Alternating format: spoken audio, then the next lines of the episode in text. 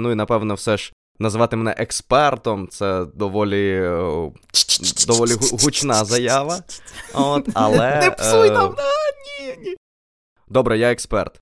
Я, Я експерт, у мене є диплом. Привіт вам, безкрайні степи українського всемережжя. А ви слухаєте 81-й випуск в містожера слово току про здорове споживання в містів. З вами, як завжди, Олекса Мельник та Ігор Солодрай. А запрошений гість цього випуску Артем Албул. Він же клятий раціоналіст. Привіт, Артеме. Привіт, Олексо. Привіт, Ігоре. Привіт. Ви могли раніше вже послухати е, наше з Артемом інтерв'ю. Артемове інтерв'ю, яке у нього брав я.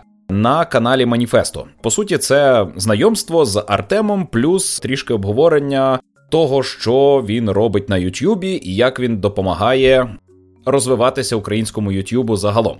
А сьогодні ми будемо говорити про місто Жера. Але Артем наш е, експерт із раціональності. Я хотів, щоб якась поважна людина, яка для мене є авторитетом, надала оцінку моїм ідеям і ідеям, які поділяє Ігор.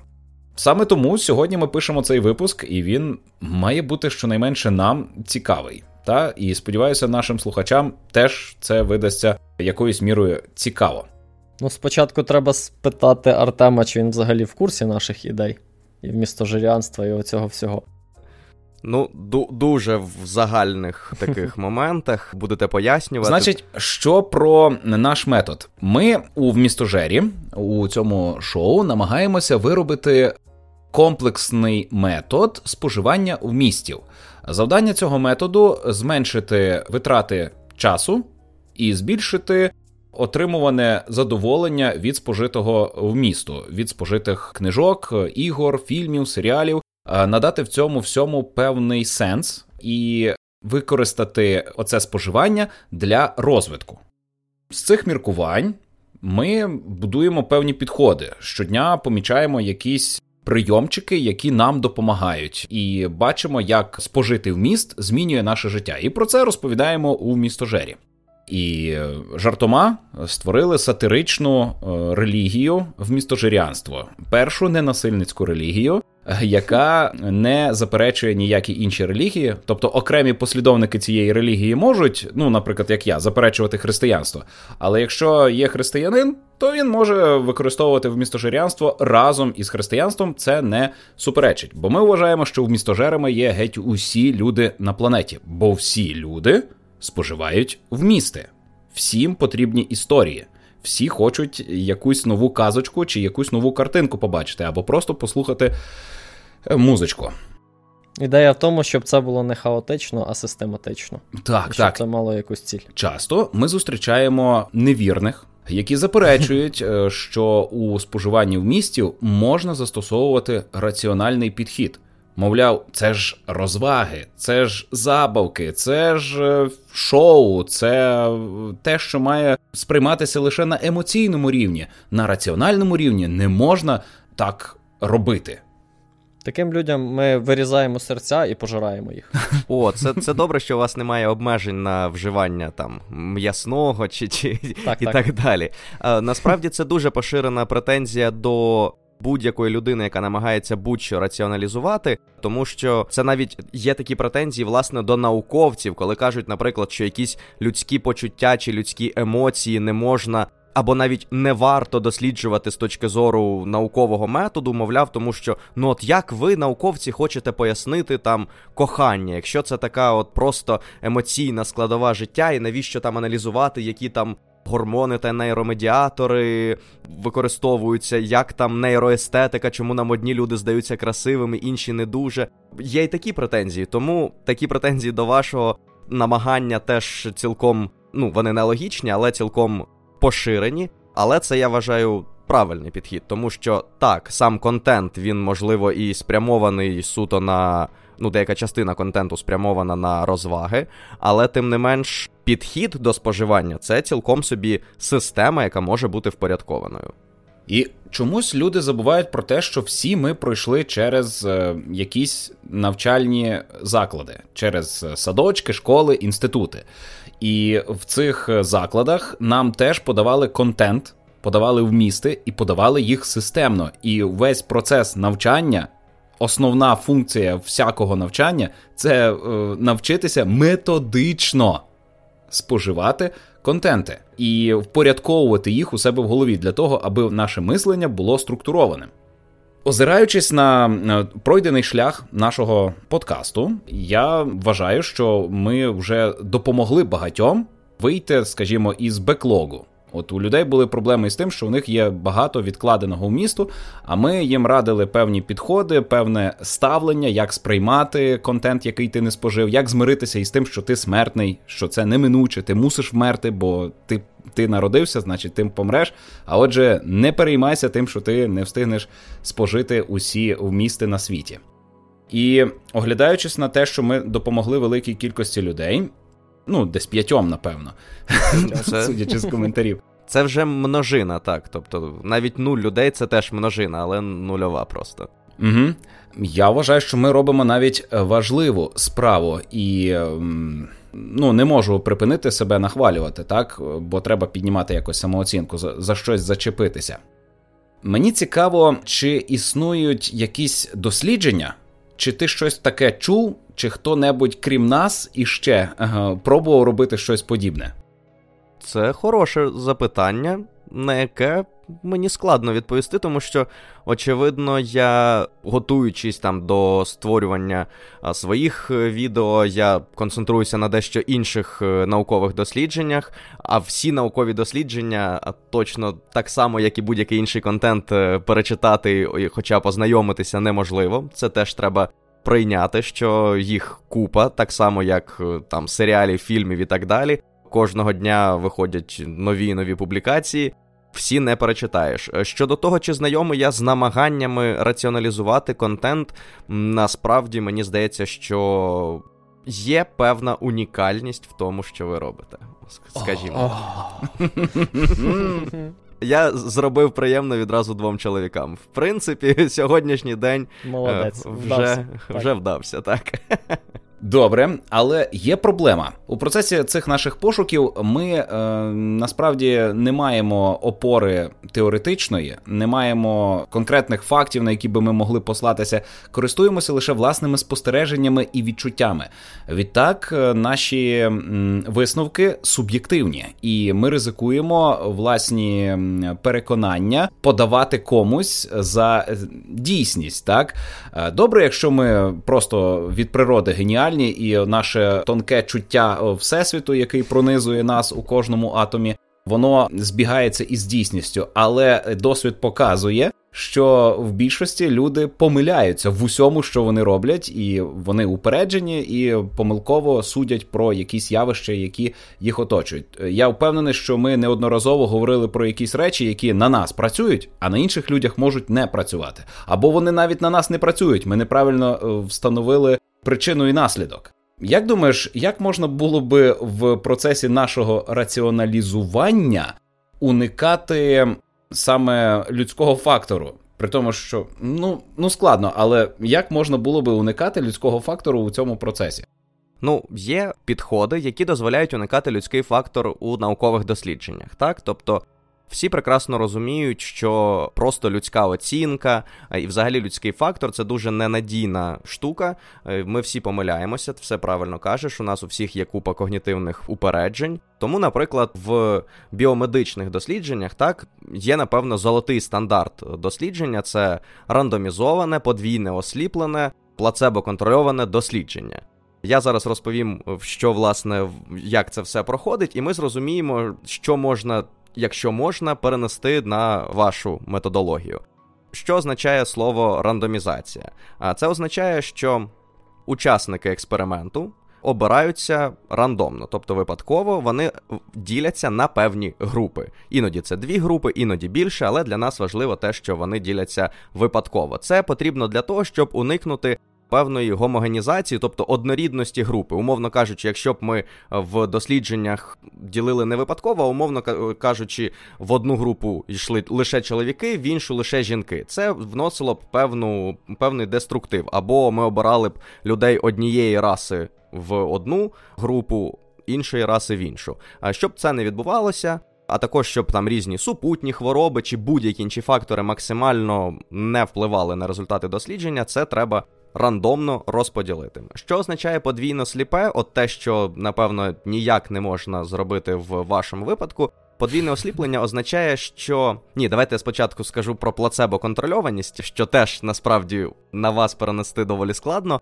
Я думаю, що всі більш-менш здогадуються. Одна група, якщо ми говоримо про тестування ліків або будь-якого методу лікувального і так далі, є одна група, яка отримує справжні ліки, і є одна група, яка отримує речовину, яка виглядає так само, яка пахне так само, має той самий смак, але при цьому не має власне діючої речовини. Це плацебо чули про це, і власне це плацебо-контрольованість. І от подвійне осліплення означає, що ані пацієнт, ані учасник експерименту, ані лікар, який дає йому цю пігулку чи цю мікстуру, вони не знають про те, це власне ліки чи плацебо. Для чого це робиться? Для того, щоб лікар не тиснув, навіть якщо він не хоче цього, він е, буде підсвідомо сподіватися, що подіє. От він же знає, що це ліки, і він сподівається, що це подіє. І, умовно кажучи, пацієнт це теж може відчувати. І якщо пацієнт сам знає, що це ліки, то він теж буде сподіватися більше на якийсь позитивний результат, або навіть трішки це теж дійсно зафіксовані штуки, коли пацієнти. Хочуть, щоб спрацювало, тобто вони ж розуміють важливість дослідження, вони розуміють, що люди витрачають на це сили, кошти, ресурси, взагалі будь-які, і і пацієнти, точніше, учасники експерименту, вони хочуть, щоб спрацювало. Тому оці всі когнітивні викривлення як пацієнтів, так і лікарів намагаються е, максимально нівелювати за допомогою таких от е, підходів. Тепер давайте розмірковувати, що з цього можна перенести на ваш метод. На будь-який метод е, насправді поза біомедичними дисциплінами. По-перше, про ефективність будь-чого можна говорити лише якщо вона продемонстрована на певній вибірці. Якщо ми дійсно говоримо, що є ви з Ігором і п'ять людей ще. У нас є якісь послідовники, так. От, то треба. По-перше, треба зафіксувати результати. От як як ви знаєте, що, що допомогло? Я думаю, це велика проблема, тому що мені здається, ми не можемо чітко сформулювати, що ми оптимізуємо. Тому що Олекса, наприклад, часто говорить про задоволення, і ще він любить згадувати почуття завершення, але це не такі речі, які ти можеш поміряти. Взяти лінійку і поміряти. Я думаю, що е, якби ми дійсно проводили дослідження, то на нейрохімічному рівні ми могли би поміряти. Задоволення. Так тоді треба знати, що тобі треба міряти. Ти ж, ну, не знаю, там рівень допаміну можна міряти. І все? Ну, я не знаю, мені більше нічого на думку не спадає. Ну, власне, це це велика проблема у спрощенні. В якийсь момент нейронауки стали такими. Ну, люди почали ними цікавитися, але при цьому далі клеймування окремих гормонів та нейромедіаторів гормонами радості, гормонами Та-та-та. стресу і так далі не пішло. А насправді ну не можна сказати, що один гормон там 100% на щось впливає. Але Олекса правий в тому плані, що Дійсно, зараз е, нейробіологія, нейро, нейронауки взагалі. Це найбільш передова штука, тому що те, що раніше, наприклад, намагалася досліджувати суто психологія, так, якимись дуже переважно методами, які зараз доказовими вважаються ну, з великою, з великим таким допущенням. А ну, то Вони якраз... працюють з, з свідомістю, з е, суб'єктивним враженням пацієнтів і так далі. Так, Ти це маєш на увазі, так? Там психоаналіз якийсь. Е, так, тобто, власне, наприклад, якщо ми говоримо про психологію і так далі, то там теж у ці всі проблеми, які стосуються оцінки вашого методу, насправді вони існують і в звичайній психології. І коли дійсно пройшли великі великі намагання оцінити різні підходи, так тобто там є психоаналіз, є біхевіористи і так далі. Насправді, коли все це намагалися оцінити на великих вибірках, з'ясувалося, що все це приблизно однаково ефективне. Тобто, це просто там, умовно кажучи, така супутня допомога людині розібратися з собою, але ніяких там великих сподівань на жоден із е, методів я б особисто не ставив тому що це дійсно все приблизно на однаковому рівні ефективності. Щодо того, чи можна якось в вашому випадку це оцінити, ну напевно, якби все ж були якісь, не знаю, опитувальники, так, підемо в бік соціологічних досліджень, то. Я вже бачу цей журнал з обкладинкою, яку вартова башта. Е, в місто Жер мене врятував. 13 сторінка. Це буде, знаєш, ще буде весело, якщо там буде е, дуже багато ну, багато запитань, взагалі багато сторінок, і ви, люди, які за те, щоб люди раціонально підходили до часу свого, власне, будете змушувати людей, які погодилися раціонально підходити до е, часових витрат, проходити там дві години цей опитувальник просто. Реально було би цікаво провести опитування, і це кльова ідея нам потрібно багато коментарів. А провести опитування це непоганий стимул для коментування. Люди ж не просто коментарі, це ж не вульгарні, оці банальні коментарі, про які всі на Ютубі просять. Ні, в жодному разі. У нас це експеримент. Ви берете участь у науковому дослідженні. О, о, так. О, Ми ми про це подумаємо. Підготуємо.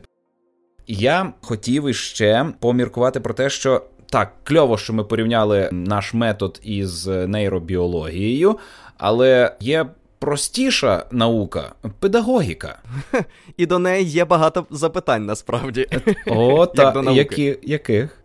Це десь там само, де й психотерапія, напевно. Е, ну, тобто, приблизно в тому ж руслі дійсно всі е, всі ці питання. Тобто, окей, є е, нормальні там гуманітарні, зокрема педагогічні дослідження, але говоримо про, про нашу вітчизняну. Педагогіку вона зазвичай ґрунтується дійсно на якихось авторитетах, на кшталт там Яна Амоса Каменського чи Василя Сухомлинського. Я так робила, і баба моя так робила, і ти роби. Так, при тому, що я впевнений, що якби зараз в сучасній школі директором школи була б там така людина, як Василь Сухомлинський, навряд чи всі його підходи зараз би працювали і взагалі вважалися нормальними, як мені здається. І я до того, що наша, наш осередок педагогічної науки це взагалі такий е, локальний мем серед популяризаторів науки, серед науковців, тому що дійсно те, що там відбувається, це така імітація науки, ну тобто відсутність якоїсь.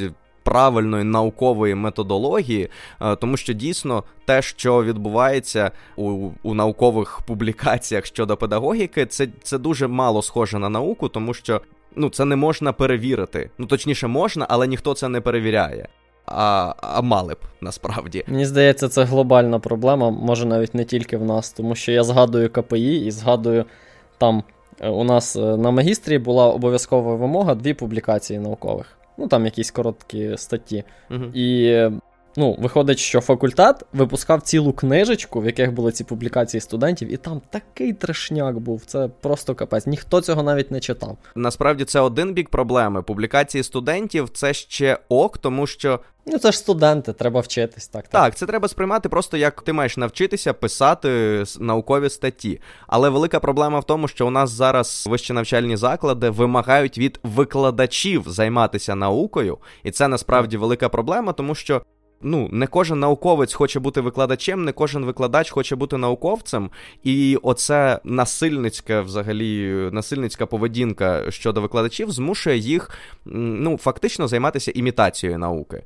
Якби скасувати цей цей метод насильницького заняття наукою, то стало б плагіаторів, імітаторів науки набагато менше, а стало б більше хороших викладачів, які просто не витрачали час, а часто і гроші на те, щоб десь опублікувати якусь свою статтю, яка ніякої наукової цінності насправді не має.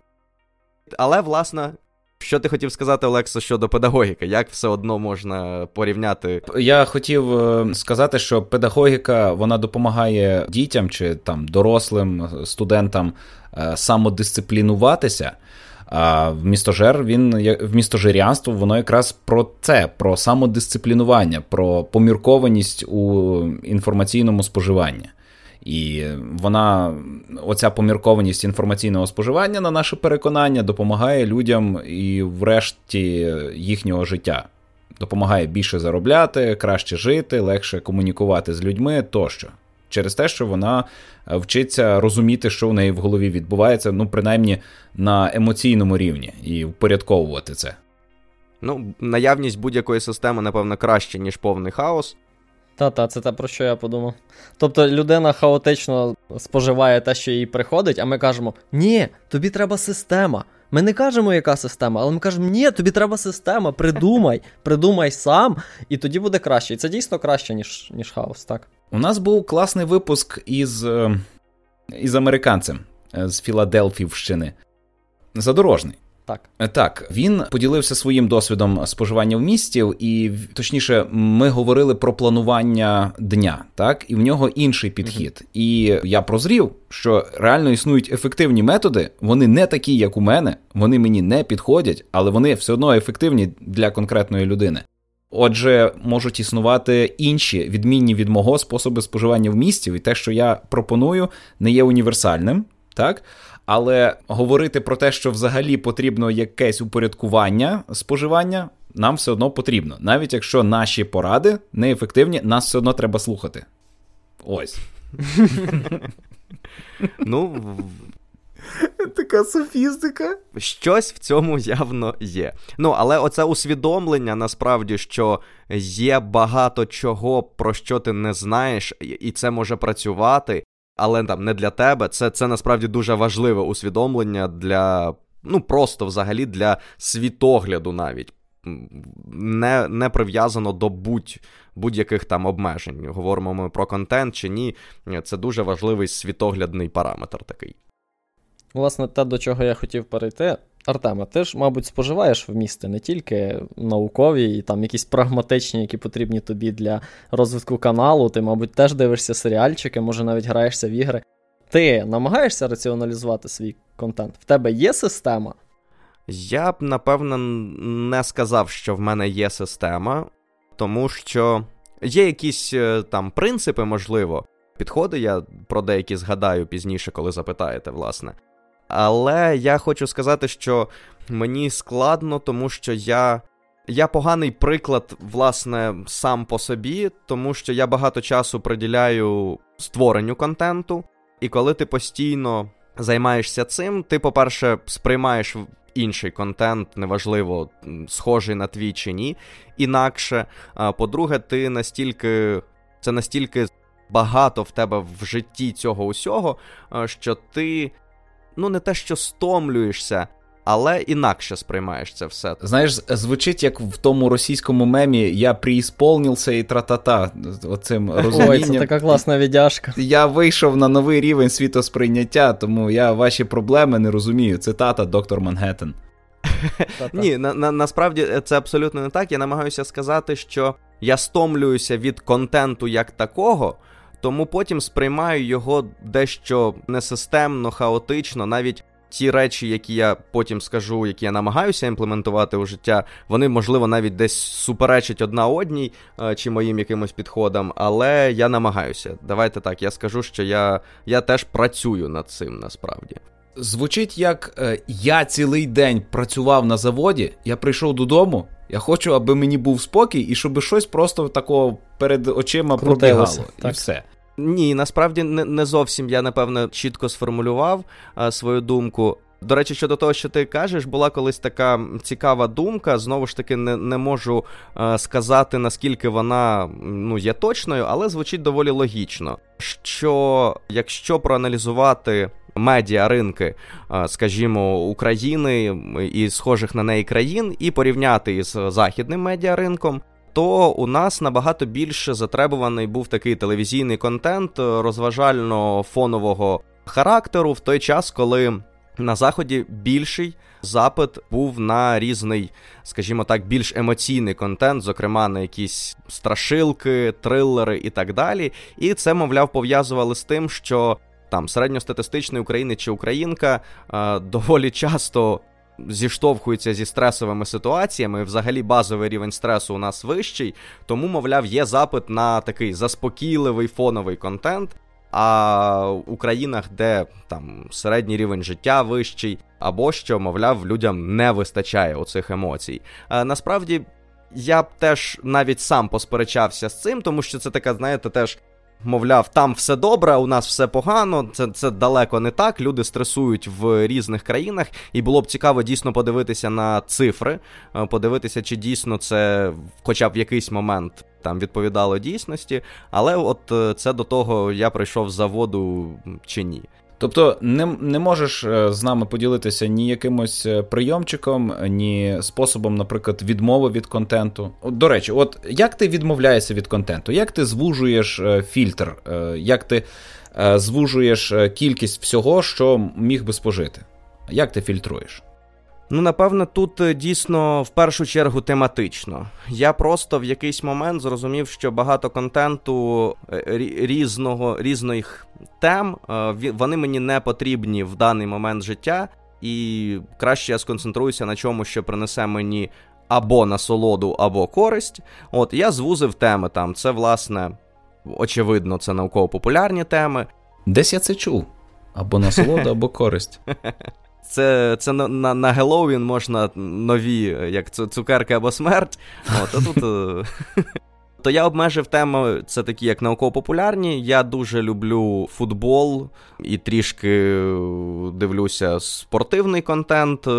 І, власне, можливо, ще мені подобається е, аналітика там фільмів, серіалів. Тобто ті серіали, які я бачив, фільми, які я бачив, мені цікаво послухати якийсь ґрунтовний розбір, аналіз цих серіалів, чи, мовляв, все я там правильно зрозумів, ну точніше, неправильно, а чи все я помітив, чи всі приховані сенси зрозумів і так далі. Тому моє перше обмеження, і головне, напевно, це тематичне обмеження. Тобто я собі поставив, що я не дуже там зацікавлений не знаю, у там лайфстайл-блогах, наприклад, або там мотиваційна література і так далі.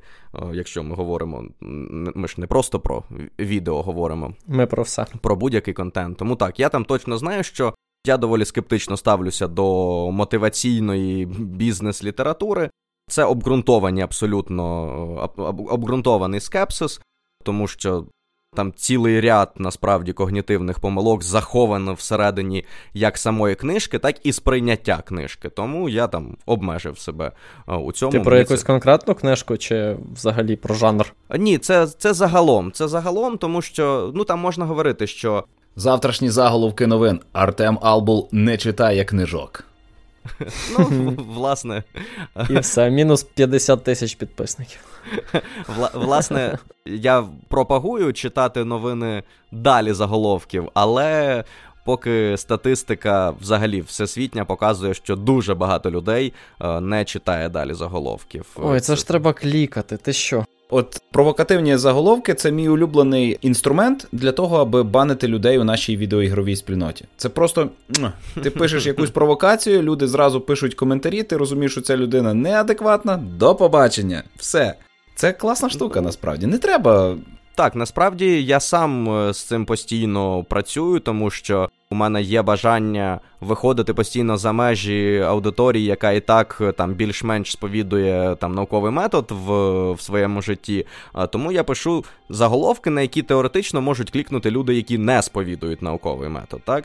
Це періодично при- приводить до виходу відео за межі інформаційної бульбашки. І тоді дуже багато дивних коментарів. Е, наприклад, із останнього я написав у назві відео, що вам не потрібно проходити 10 тисяч кроків кожного дня. А у відео я пояснював, чому не треба просто зациклюватися на конкретному числі. Тобто, ну, фізичне навантаження це ок. До речі, після цього відео я задумався, бо я проходив 10 тисяч кроків щодня. Так.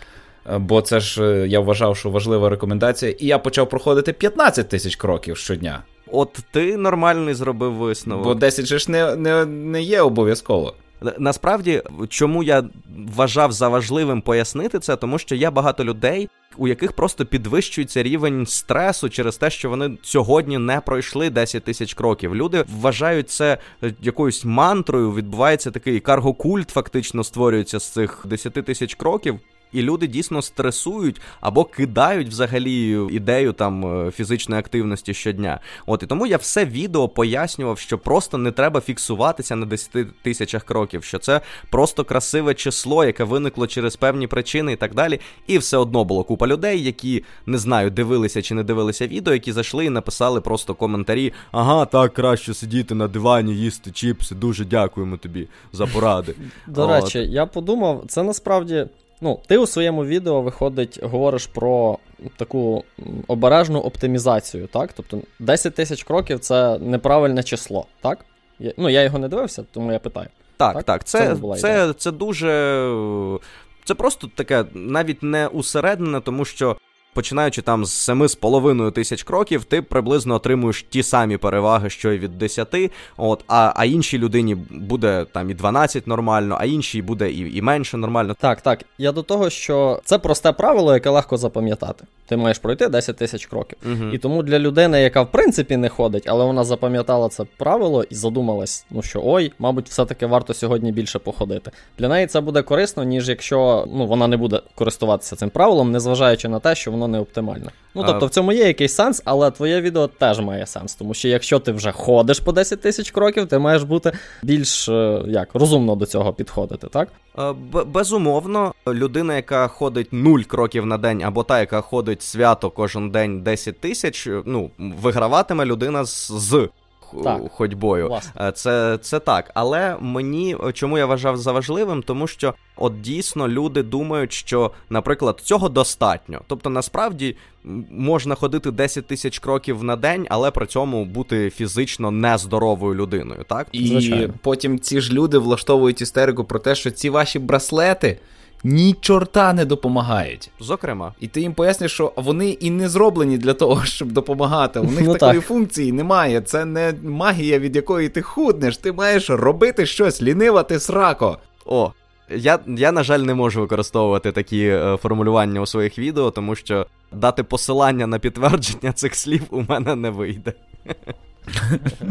Я ще згадав, що Артем допоміг мені позбутися комплексу стосовно зовнішності в відео про засмагу. Угу.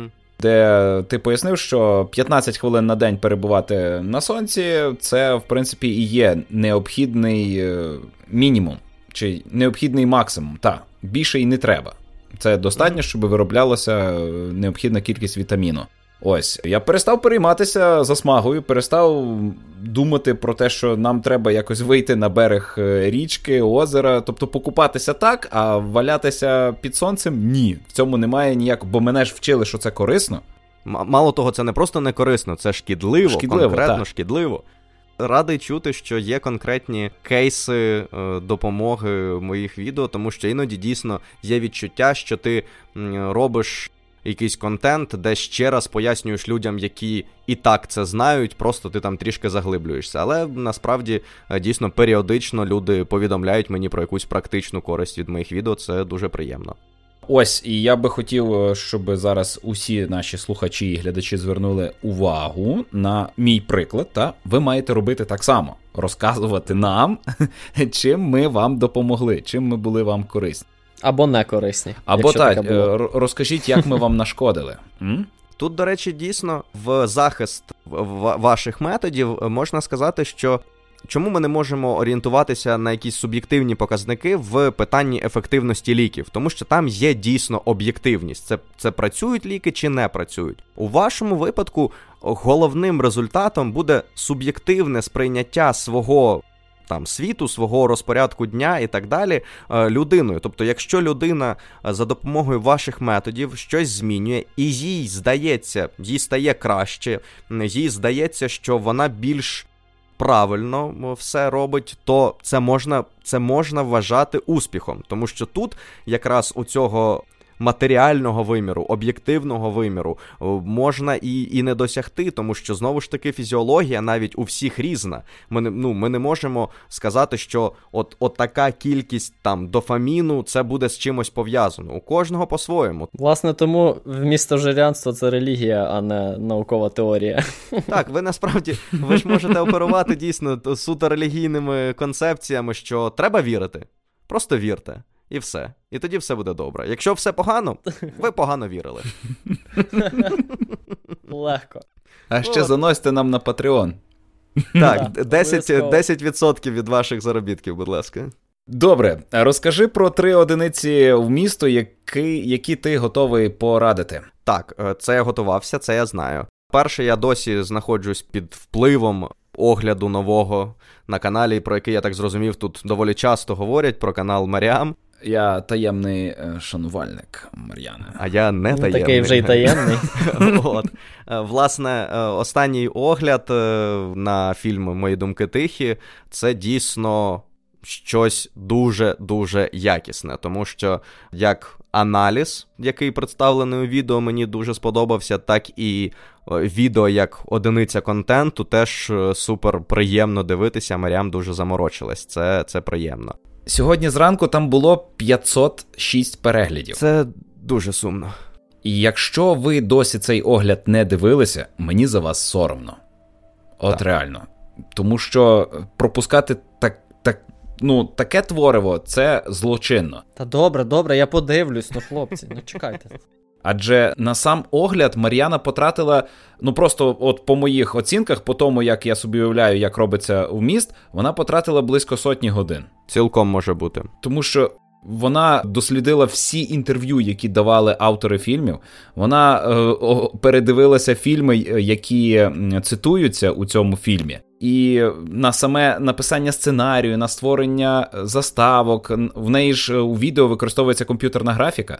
Угу. І вона така ненав'язлива, але якщо ти знаєш про про те, що це комп'ютерна графіка, то о, це вона заморочилась. Це ж було зовсім не обов'язково. Навіщо? 506 переглядів. Мар'яно, ти хвора! Не можна так заморочуватися для такої кількості людей. Е, Мар'яно, з, з усією повагою я не вважаю, що ти хвора але ти хвора, ти довбанута, ти ти просто відірвана від реальності настільки вкладати свій час і сили в те, аби робити такі речі. Я, Ми вже радили тут е, її серію відео Сингулярність, від яких моторошно і разом з тим неможливо відірватися. Та добра одиниця в місто. Так, я я дуже кайфанув, подивившись. Причому я реально Мар'яна робила прем'єру в Ютубі. Я думаю, ну зараз я монтував своє відео. Власне, такий от неправильний приклад е, споживання контенту. Я відволікся для того, щоб поставити лайк відразу, е, вподобайку, точніше. І я відкрив. І просто не зміг вимкнути вже далі, тому що дійсно все доволі плавно, все все так щільно і приємно подається, що я просто додивився до кінця і потім вже повернувся до монтажу свого відео. Не робіть так. Спочатку закінчуйте свої справи, потім дивіться ютубчик. У мене через це відео сьогодні собака обісралася, тому що я зазирнув у ютубчик, щойно прокинувся ага. і не пішов на прогулянку з собакою. Сидів, поки не закінчилося. Покараний. Так. От так буває. Мар'яна страшні речі робить. Тому так. там має бути як мінімум 5 тисяч переглядів, а не 500. Народ, ми маємо консолідуватися. Таких авторів, як Мар'яна, треба підтримувати. Відразу так. після вмістожера. Що ще? Друге, це книга. Книга мого друга, українського письменника Макса Кідрука. Зараз е, це Книга доки світло не згасне назавжди. Але якщо ви слухаєте цей подкаст е, в восени 21-го року, тоді вже вийшла нова книга Нові темні віки, і краще її читайте. А краще всі. А Ти її теж прочитав уже? Я багато знаю, багато чув про неї. Кумівство. Кумівство. Безумовно, це абсолютно абсолютно цей випадок насправді. Слухай, якщо ти друг кідрука, то скажи йому, хай в місто жар прийде хоч раз. Окей, я передам йому від вас від вас привіт. Чому ні? Ігоре, ти став такий нарваний. Я пишаюся тобою. Так а що? Я колись був у кідрука на е, презентаціях книжок кілька разів. Там там прикольно. Я колись кідрука зустрів на вулиці в Коломиї. І що? Нічого. Я довго не міг зрозуміти, кого це я бачу, чому я його знаю. А потім просто зараз може здатися, що я намагаюся якось принизити кідрука. Це близько до правди, бо я заздрю. Е, Бо я теж маю авторські амбіції і. Словом, так, я був би радий поспілкуватися. Це було би круто. Я я передам. Насправді, у мене абсолютно. Ну тобто, Мені спочатку сподобався письменник Макс Кідрук, а вже потім ми з ним потоваришували, тому це все одно дуже щирі рекомендації. Ну і власне це дійсно людина, яка може слугувати прикладом е, хорошого структурування свого часу для споживання в місті, тому що кожного місяця він публікує добірку книг, які він прочитав за цей місяць зі своїм рейтингом, з оцінками. І всі книжки він читає до кінця, навіть ті, які йому здаються поганими і не подобаються, через те, що він читає не тільки як читач, але й як письменник. Йому треба зрозуміти, він краде. чому це. Молодець. А, Молодець. Ну, Так, все правильно робить. Схвалює. Okay. Прокачується. Я до того так, що він для нього це частина письменницької роботи. Читати це він завжди називає частиною письменництва. Але він встигає читати купу книжок, і це що показово кожного місяця у купи людей викликає там подив. Люди просто шаленіють у коментарях від того, як ви за місяць прочитали 5 книжок. Як це можливо взагалі? Там же одна на 600 сторінок. Це це це як взагалі? Хоча навіть суто ну, суто математично, ти там можеш е, годину виділити часу і там прочитати ну, третину. Просто коли це твоя можна... робота. Чому Особливо, ні? якщо Особливо, це твоя так. робота. Так. Коротше, раджу. Актуальну книгу. Здається, у тебе на каналі я бачив інтерв'ю з Максом Кідруком колись давно. Так, подкаст. І в мене склалося дуже приємне враження від нього, бо зазвичай письменники намагаються поводитися там епатажно, самовпевнено, е, бути гіперемоційними і апелювати саме до своєї чуттєвості, так? Не до раціональності, а до своєї переживальності. А Макс Кідрук поводиться цілком як людина науки. Він дуже послідовний і методичний, навіть у тому, як він висловлює думки. Е, ну, він він інженер за освітою. Угу, Він е, дуже такого математичного складу ума людина. Тому це, власне, напевно, якось переноситься і на на його творчість. Це дійсно він, наприклад, як письменник заперечує таке поняття, як натхнення. От про що я. Тобто О, у так. нього іноді запитують, мовляв, як ви викликаєте собі натхнення, або як писати, якщо натхнення немає. От він завжди заперечує цю штуку. Він каже: якщо в тебе немає натхнення писати, не пиши. От отак от він завжди каже. Він теж сприймає це дійсно як системний підхід до роботи. Ти мусиш написати певний е, об'єм. Це не означає, що він там вичавлює з себе якісь сторінки, тому що він собі так поставив. У нього теж є е, там можливість прокрастинувати і так далі. Але я думаю, він вам все це розкаже, коли ви організуєтесь. Ще раз, яку ти книжку порадив прочитати його? Зараз останньою це доки останньою книгою є доки світло не згасне назавжди. Це самостійний твір чи частина якої серії? Ні, у нього самостійні твори виходять. Є деякі, скажімо так, відсилки між окремими книгами, але якщо людина читала попередні, їй буде просто приємно. Якщо не читала, то вона така, ну окей.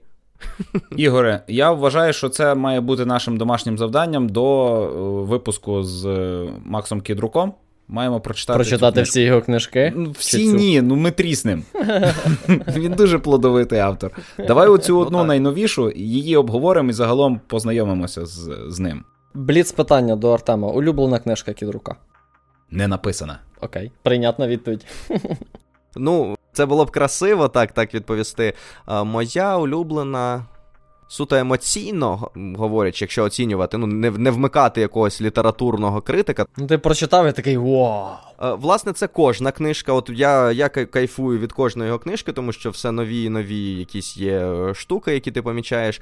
Але напевно найбільший вау-ефект після прочитання у мене було після Не озирайся і мовчи його книги. Я просто е, почав її читати десь об 11 вечора, дочитав о пів на сьому ранку, тому що знову ж таки не, не міг відволіктися ні на що. Не робіть так. ну, от, І просто і просто ще декілька годин був під враженням. От так. Окей, треба додати собі в список. Так. Я хочу вже подякувати, бо я страшенно роздручився Максом Кідруком. Все життя намагався його уникати. З переконань заздрощів і е, не знаю чому, ну просто намагався уникати. Тепер я такий зацікавлений. Е, мабуть, я намагаюся так підмазатися до наступного випуску з Максом Кідруком, але менше з тим. Якщо він ну, прийде. Власне, у заздрощах вже немає нічого поганого, якщо це не деструктивні заздрощі. Е, ні, ні, я не шукав способу йому нашкодити. Ні, ні, я маю на увазі деструктивні, самодеструктивні. В жодному разі. Тобто, якщо для когось е, заздрощі це. Мотиватор перепона щось робити, то тоді не треба заздрити, наче це працює. От. Але якщо це дійсно мотивація ставати кращим або просто щось робити в цьому напрямку, то чому б не перетворити заздрощі на мотиватор, дійсно. Добре. А третє, що радиш? Е, І е, серіал. Серіал Пітьма. Е, Німецький? Німецький, так. Нічого не чув. Нічого не чув. теж. Я просто кайфую від цього серіалу. Я його почав дивитися, коли прочитав якісь статті, що це, мовляв, такий, така європейська відповідь дивним дивам. Там от щось схоже.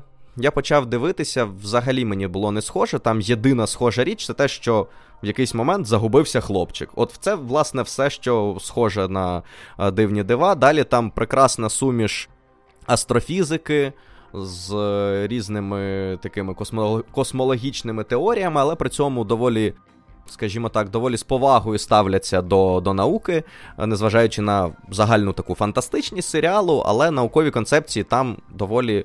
Так приємно е, розказують, як мінімум, знайомі астрофізики дивилися цей серіал теж із е, з позитивними емоціями.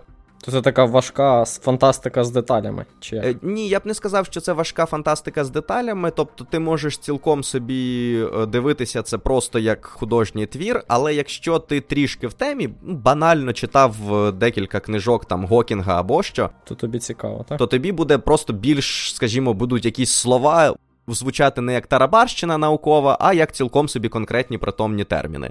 От Тому це mm це просто покращує сприйняття. Ну і взагалі, оця європейськість серіалу мене дуже підкупила, тому що не так часто ми бачимо суто німецькі риси обличчя і гра акторська інакше, і емоції інакше подаються, ніж це ми звикли, наприклад, бачити в там голівудських або британських творах. Тому мене дуже зачепив серіал. Я чекаю наступний сезон. Здається, зараз є.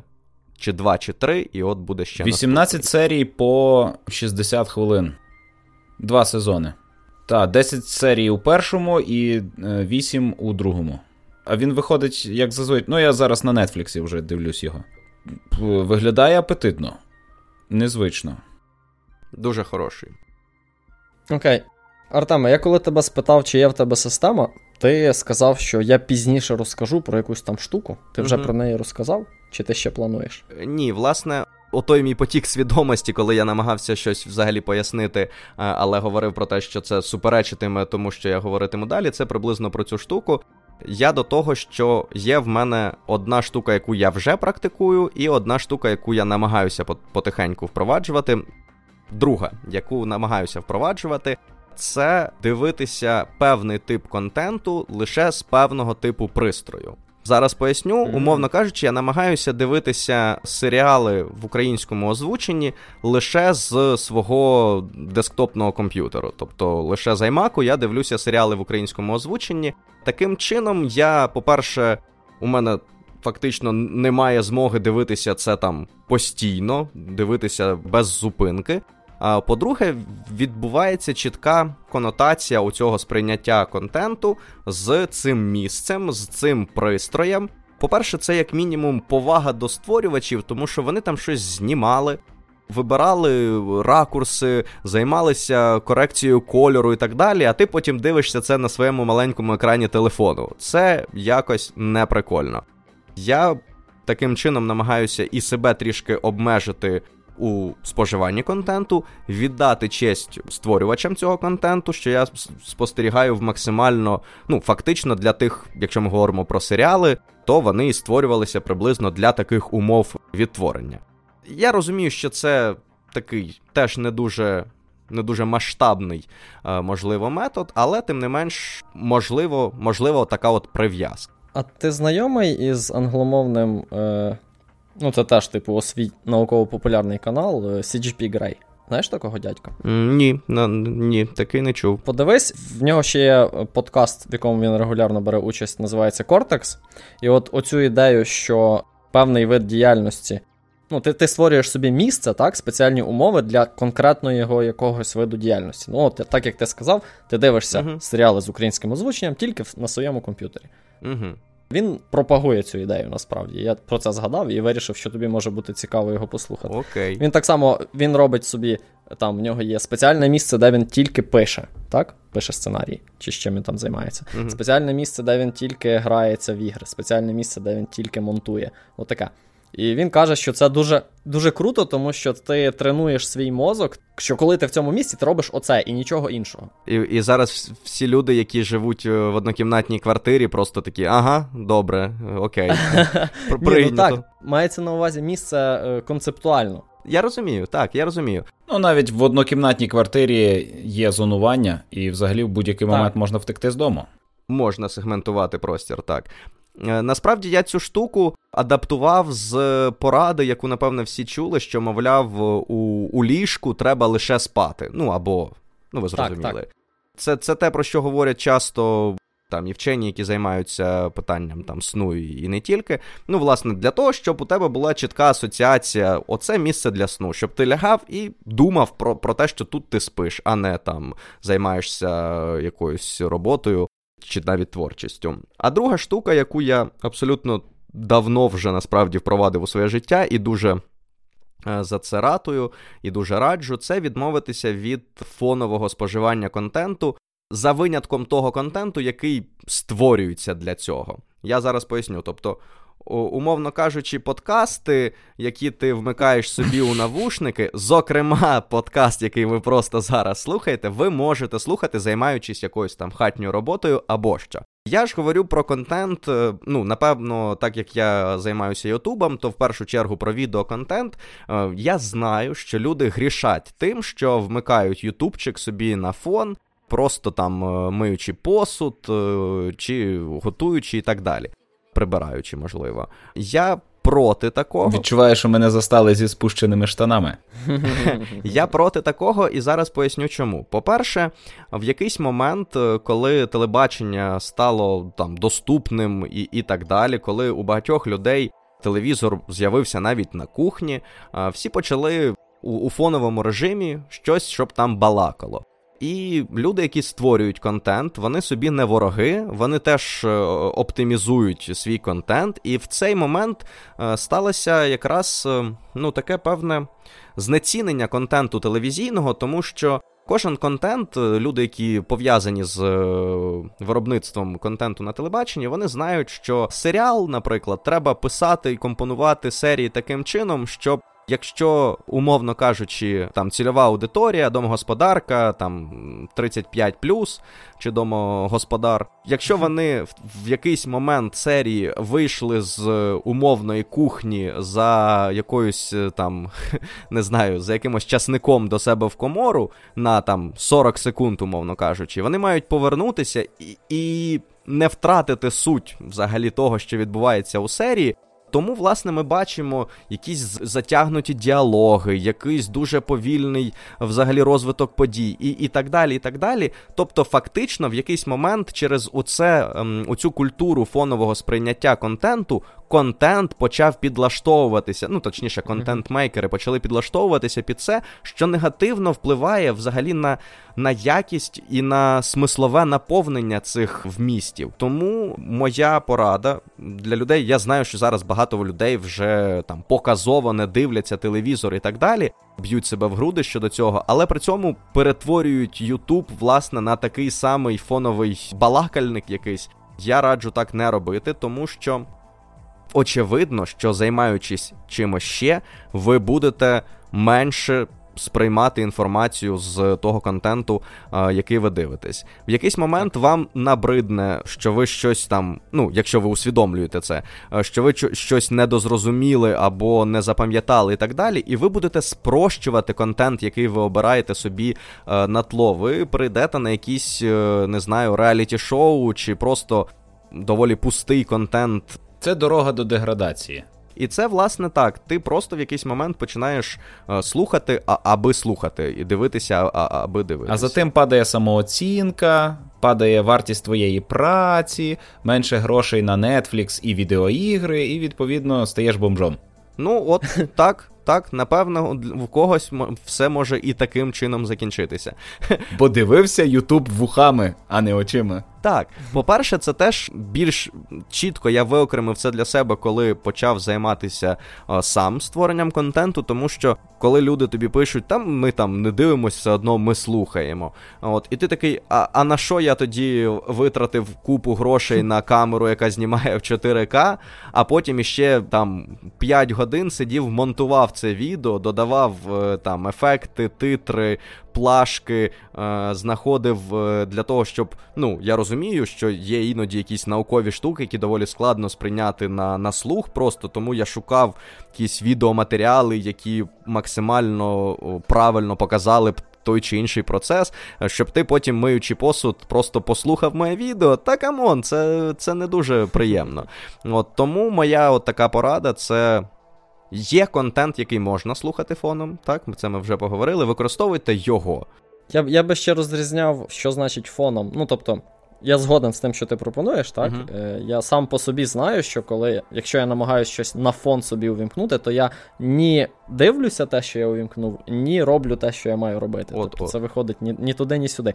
Але от щодо фоновості, мені здається, тут грає роль, чи голова в тебе зайнята. Тобто, коли ти, наприклад, наприклад, коли я монтую в містожар, то я не можу слухати щось на фоні, тому що я монтую містожар і постійно переслуховую, ну очевидно. І там я пробував раніше там на роботі, коли прокрастиную, і не дуже там треба сильно напружувати мозок, відкрити щось, але я тоді. Ну, взагалі не напружую мозок. Тобто я навіть ту мінімальну роботу не можу робити, якщо я щось вмикаю на фон. Тому це абсолютно не працює. Але разом з тим, якщо ми говоримо про щось механічне, там мити посуд, або ти там ідеш кудись пішки в магазин тоді спокійно можна слухати, як на мене. Ну, власне, от коли я кажу, що є контент, який можна використовувати так, то дійсно слухати подкаст, миючи посуд, це це прекрасно, мені здається. А от так. вімкнути серіал будь-який, це вже не дуже прикольно, тому що. Ну, ти і і серіал Ти ж його не дивишся. Не, не дивишся, і тарілка потім жирна залишилась. Так. В наступний наш випуск прийде гостя, яка постійно практикує фонове споглядання серіалів. От вона нам розкаже. Вона нам розкаже, як їй це вдається, і вона ще буде радити деякі одиниці вмістів, які, можливо, вона спожила саме у фоні. От ми їй надаємо. Ну, це ж теж дуже таке питання. От, умовно кажучи, якщо ми візьмемо якийсь дійсно хороший, е, хорошу одиницю контенту, там відео, давайте так, контенту, серіал, фільм. Ну, якийсь культовий, хороший, який класно знятий, у якого є якісь там підтексти, контексти приховані і так далі. Деталі на фоні. кажучи. Так, так, і подивимось просто там візуальні відсилки, так, на якісь інші е, одиниці контенту і так далі. І і просто подивимось його десь, е, поставивши там ноутбук десь далеко від себе. Ну, це абсолютно нівелює усі старання авторів, і це, це, це просто ні, так не треба робити. Що ж, я вважаю, що ми сьогодні добре попрацювали. Та? Та. Можемо закінчувати. Хочу нагадати, що у нас є патрони. Ану, послухай нас, чи є хтось із них серед твоїх. Ну, в тебе їх значно більше, але можливо когось е, впізнаєш. Нас підтримують багато людей, а особливо відзначились такі. Юрій Жидецький, Олександр Стрюк, Ярослав Урбаневич, Мирослав, Володимир Федорко, Кирило Омельченко, Андрій Малахов, Деволік, Сергій Межуєв, Ярослав Решетник, Сергій Скарбник, Маркіян Войтів, Артем Погуляйко, Олександр Греков, Гліб Козуб, Іван Янковий та Ярослав Лісовський. Впізнав когось? Так, одного, один є. Ось я навіть підозрюю кого є такі люди затяті, які підтримують дуже багато всіх на Патреоні і розпорошують свої фінанси. Ви зосередьтесь на чомусь одному. Я вас закликаю. Отже, дякую тобі, Артеме, за твій час. Я знаю, що це дорого коштує. Дякую, Ігоре, і дякую всім, хто це вподобав.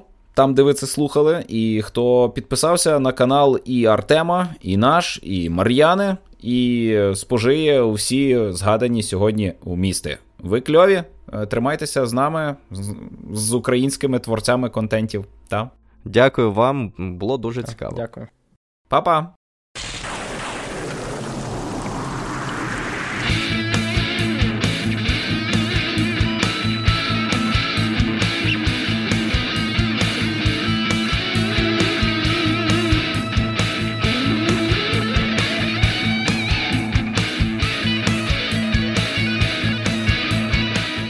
Я коли монтую, то я людей часто перебиваю е, через мою завищену самооцінку. А на монтажі я роблю так, що вони всі зі мною погоджуються. І виходить, що я говорю, говорю, а тоді всі по черзі так, так, а вже ж, звісно.